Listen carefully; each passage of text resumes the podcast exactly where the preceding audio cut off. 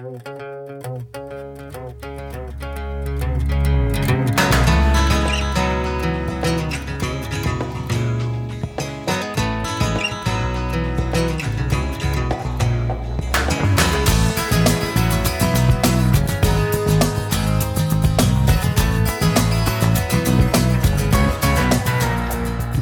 ברוכים הבאים למסך של כסף, פודקאסט בשידור לא כל כך היי, אבל עדיין רלוונטי.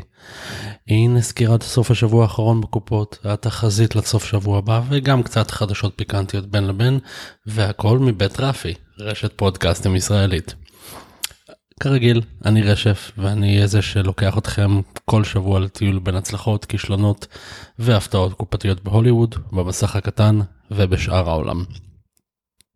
בדרך כלל תחילת התוכנית שלנו תהיה בפורמט מאוד קבוע, היא תכלול סקירה של תוצאות סוף שבוע בקופות, אבל השבוע אני רוצה קצת לשנות את המבנה ולעשות משהו שעדיין לא יצא לי לעשות בפודקאסט הזה, ולדבר ממש טיפה על, הכל, על ענף הקולנוע בישראל. השבוע גילינו כי רשת גלובוס מקס קרובה מאוד להכרזה על פשיטת רגל, או לפחות אה, להליך ארגון מחדש מסיבי שיכלול רכישה על ידי קבוצת בעלים חדשה, אה, וזאת עקב אה, בקשה להקפאת הליכים נגדה. אה, מה שזה אומר, יש המון דברים שאפשר לדבר עליהם בהקשר של המשבר הזה. החל מגורלם של העובדים בבתי הקולנוע שלא קיבלו את משכורות חודש מאי, ועד מצבם של פרויקטים שנמצאים בשלבים שונים של בנייה. אבל מה שמעניין אותנו אולי יותר מהכל זה מה יקרה באמת אם הרשת אה, תתמוטט בעקבות החובות שלה. המצב הזה אולי לא הכי סביר אה, כי יש להם המון נכסים שפשוט צריכים ניהול טיפה יותר טוב כדי להיות רווחיים. אבל אם הרשת אכן תיפול, עיקר המלחמה אה, לא בטוח שתהיה על הנכסים הפיזיים שלה כמו בתי הקולנוע, והמושבים ומכונות ההקרנה וכל אה, מה שנלווה לזה, אלא על זכויות ההקרנה שרשת גלובוס מקס מייצגת. אה, נכון לשעה זו, גלובוס מקס היא לא רק הבעלים של רשת בתי קולנוע, אלא גם מפיצת סרטים של חברות כמו וורנר בראדרס, פרמאונט ויונייטד ארטיסט. הגוף היחידי, פחות או יותר באותו גודל, שיכול להשתלט על הפעילות שלה, מהבחינה הזאת, חברת פורום פילם. שהיא לא רק הבעלים של רשת יס פלנט ורב חן, אלא גם המפיצה של חברות כמו דיסני, סוני, פוקס ועוד כמה. מה שכמובן ייצור אה, אפקטיבית מונופול בתחום הקולנוע לטובת אה, חברת פורום פילם בארץ.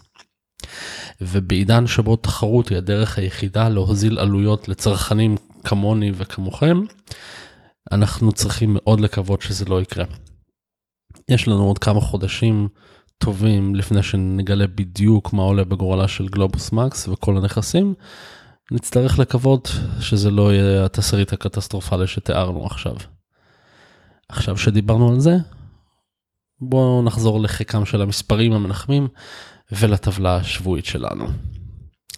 במקום הראשון, אה, מכוניות 3 של פיקסאר, שהופיע ב-4,256 בתי קולנוע והכניס קצת יותר מ-53 מיליון, 53 מיליון וחצי ליתר דיוק, לממוצע מסך של קצת יותר מ-12 וחצי אלף. אה, בגלובלי הוא הכניס קצת יותר מ-21 מיליון, מה שאומר שסך כל ההכנסות שלו עד עכשיו טיפה פחות מ-75 מיליון דולר בסוף שבוע אחד, שזה לא רע בכלל, אבל לפיקסר כבר היו פתיחות הרבה יותר טובות מזה. וונדר וומן וגל גדות ממשיכים להדהים. אני מודה, אני צריך לאכול את הכובע, לא חשבתי שהם uh, יחזיקו uh, מעמד כל כך יפה עד עכשיו, אבל בסוף שבוע שלישי, עם ירידה של 30% בלבד, שהיא מדהימה בכל קנה מידה אפשרי, הסרט הכניס עוד 40.7 מיליון דולר בארצות הברית, ועלה לסך כל גלובלי של 571.8 מיליון. מרשים מאוד וגל גדות בטח אה, יחד עם פאטי ג'נקינס טופחות לעצמם על השכם יחד עם המנהלים של וורנר בראדרס שכבר עושים את זה כמעט חודש באופן קבוע. אה, הדרמה אה, כל העיניים עליי All eyes on me סיפור חייו של טופק שקור הפתיע ובגדול כשהצליחה להתברג למקום השלישי עם הכנסות של 27 מיליון מסך הכל קצת יותר מ-2400 בתי קולנוע ממוצע יפה מאוד של 11 אלף פר מסך. מרשים, אבל כנראה שבוע הבא תבוא הנפילה הגדולה שלו. סרט שהתחיל מאכזב וממשיך מאכזב, זה המומיה עם תום קרוז, שירד כצפוי קצת יותר מ-56% בסוף שבוע שני שלו, להכנסות של 14 מיליון. בעולם הוא אולי מצליח עם 239 מיליון, אבל בארצות הברית אכזבה, אכזבה גדולה מאוד עם 56 וחצי מיליון עד עכשיו, שזה ממש לא מרשים בשביל כוכב כמו תום קרוז. אה, עוד היילייטים במורד הטבלה, אה, לילה קשוח עם אה, סקרלט ג'והנסון וחבורה של קומיקאיות כמו ג'יליאן בל, פותח לא טוב עם 8 מיליון, כנראה שכבר יצא מהעשירייה הראשונה בשבוע הבא, או לפחות ירד למקום התשיעי עשירי שלה. שומרי הגלקסיה 2 נאחז במקום התשיעי. עם הכנסות של חמישה מיליון בסוף שבוע הזה, וסך כל עולמי עד עכשיו של קצת יותר מ-844 מיליון. מרשים לכל הדעות אפילו בשביל סרט של מארוול. זה בשבוע הזה, סך כל הסרטים אה, בעשירייה הראשונה שלנו הכניסו קצת יותר מ-177 מיליון בסוף שבוע. יפה, אבל בשבוע הבא אמור להיות יותר טוב. כי בשבוע הבא למעשה כבר ביום רביעי מייקל ביי והרובוטריקים שלו מגיעים לסיבוב חמישי בקופות.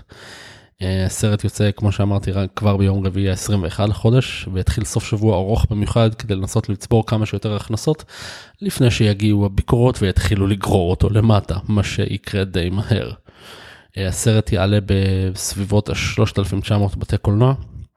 התקווה של אה, המפיצים היא להכנסות של בערך 100 מיליון, פחות או יותר שווה ערך לשלושה הסרטים הקודמים בסדרה, למרות שכל התחזיות הן די שחורות ומדברות פתיחה שיותר דומה לסרט הראשון בסדרה, שהיה בסביבות 72 מיליון דולר.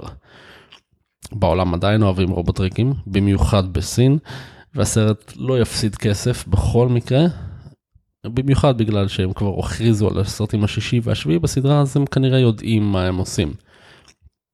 הבעיה הגדולה אבל של הרובוטריקים שכנראה יהיה לו קשה לתפוס תאוצה לאורך זמן כי בשבועות הקרובים יש סרטים שמכוונים בדיוק לאותו קהל שלו. ספיידרמן, כוכב הקופים ודן קרק אה, ישאירו לאופטימוס פריים וחבריו חלון של שבועיים לכל היותר לעשות את כל הכסף שלו בארצות הברית ואז אה, ייפול למטה. אמ, זהו פחות או יותר בסוף שבוע הקרוב ואין סרטים גדולים אחרים שאמורים לצאת ושווה ממש להזכיר אותם. אמ, אז בוא נעבור לעוד קצת חדשות אמ, ונפתח את החלק השני של החדשות בהוכחה שהפשע לא תמיד משתלם חברים או לפחות לא משתלם אם אתם אנשים לא אינטליגנטים במיוחד. סוכנים פדרליים עצרו בשבוע שעבר את טרייבון מוריס פרנקלין. שנאשם בהפרת זכויות היוצרים של פוקס ומארוול אה, עקב הפצת עותק לא חוקי של דדפול שמונה ימים לאחר היציאה שלו לקולנוע בשנה שעברה. פרנקלין נאשם בעבירה שדינה הוא עד שלוש שנות מאסר, והוא יכול להאשים רק את עצמו. הוא העלה עותק של דדפול מלא לדף פייסבוק שהוא עצמו מנהל לבד. תוך מספר שבועות הסרט הזה צבר למעלה מחמש מיליון צפיות, אבל סביר להניח שחלק מהצפיות האלה היו שייכות לממשל האמריקאי שסיים את החקירה השבוע ועצר את פרנקלין. אה, פרס סיבוב הפרסה המהיר ביותר השנה שייך כנראה לאולפני סוני, לא לווין דיזל, שהודיעו בשבוע שעבר שהם מתכוונים להפיץ 25 סרטים בתור התחלה מגרסאות מצונזרות, כלומר ללא קללות, עירום, אלימות, אה, כמו גרסאות הסרטים שאתם רואים למעשה בחברות תעופה. שונות, רק שהם התכוונו להפיץ את הגרסאות האלו בשירותים כמו אייטיונס ואמזון פריים, מה שגרם, אה, ההחלטה הזאת למעשה החזיקה קצת פחות מ-48 שעות, כשבימאים כמו ג'אד אפטאו, אה, סת רוגן והרבה מאוד אחרים יצאו נגד ההחלטה, ובעקבותם בא ה-DGA, ה-Directors Guild of America, אה, והמחאה שלהם הייתה מאוד אה, אינטנסיבית. הם טוענים שהחוזה הבסיסי של כל במאי, כל אולפן, מאפשר לבמאי יכולת פיינל קאט, כלומר יכולת עריכה סופית על כל גרסה של כל סרט שלו, אלא אם כן הוא מוותר עליה ספציפית בחוזה. ולכן כשאולפן רוצה להפיץ גרסה מסוימת של סרט ששונה מהגרסה שהבמאי אה, אישר להפצה, האולפנים חייבים לאשר את זה מול, מול הבמאי. אה, וסוני לא עשו את זה כשהם באו להפיץ את הגרסאות המצונזרות האלה למדיום אה, אינטרנטי כלשהו. נשיא סוני, כמו שאמרנו, לקח לו 48 שעות אה, לעשות אחורה פנה ולהודיע פורמלית שהחברה שלו תכבד את הבקשה של כל במאי שלא רוצה לערוך את הסרט שלו בצורה שונה ולהפיץ אותו בצורה הזאת. מעניין. אה, לבמאי מסתבר עדיין יש כוח מסוים לעורר אה, מחאות נגד גופים שהרבה יותר גדולים מהם. כנראה שלא שווה לעצבן אנשים כמו סת רוגן וג'אד אפטאו. במיוחד כי הטוויטר שלהם אה, יש לו מיליוני עוקבים שיכולים להשפיע קלות על ההכנסות של סוני. אה, חברת יאו, אה, למקרה שלא שמעתם עליה בשנים האחרונות, הפסיקה רשמית להתקיים השבוע. זה לא אמור ממש לעניין אותנו, כי ליהו לא הייתה המון השפעה על עולם הקולנוע, אבל אה, בין השנים 2012 ל-2015 החברה הפיקה מספר אה, סדרות רשת, אה, סדרות מקור. הגדולה שביניהם הייתה העונה השישית והאחרונה של סדרת הפולחן קומיוניטי. יהו אפילו ביצעה שידור ניסיוני של משחק מליגת ה-NFL, אבל התמוטטות שאר העסקים של החברה ומכירתה לענק התקשורת ורייזן סתמו סופית את הגולל על כל אופציה של עוד אה, אמצעי הפצה לסדרות קטנות אה, וסדרות נישה שונות שיכולות לחפש בית טוב במקום כמו יאהו. כנראה שזה לא יקרה יותר. לעומת יאהו, מי שכן יכול להיות שמח הם נטפליקס ואמזון שקיבלו שבוע חדשות מצוינות באנגליה. שתי החברות האלו גילו שלפי הערכות חדשות הן צפויות לעקוף את ההכנסות מקולנוע באנגליה תוך שלוש שנים אם לא פחות. ב-2016 נמכרו למעלה מ-172 מיליון כרטיסי קולנוע באנגליה, שייצרו הכנסות של למעלה מ-1.22 מיליארד פאונד. הסכום הזה כמובן צפוי לעלות ב-7 עד 9 אחוז בשנים הקרובות, אמ, עלייה סבירה בהחלט בהתאם לעליית מחירים בקולנוע. אבל נטפליקס ואמזון צפויים לחוות עלייה של בין 12 ל-17 אחוזים במידת ההכנסות שלהם באנגליה, מה שיביא אותם לרף של סביבות ה-1.3 מיליארד פאונד. אם אתם רשת טלוויזיה באינטרנט, אין ספק שהעתיד שלכם ורוד במיוחד. וזהו, זה כל הזמן שיש לנו לשבוע הזה. תודה שהקשבתם כרגיל, ועכשיו, לכו לראות סרט.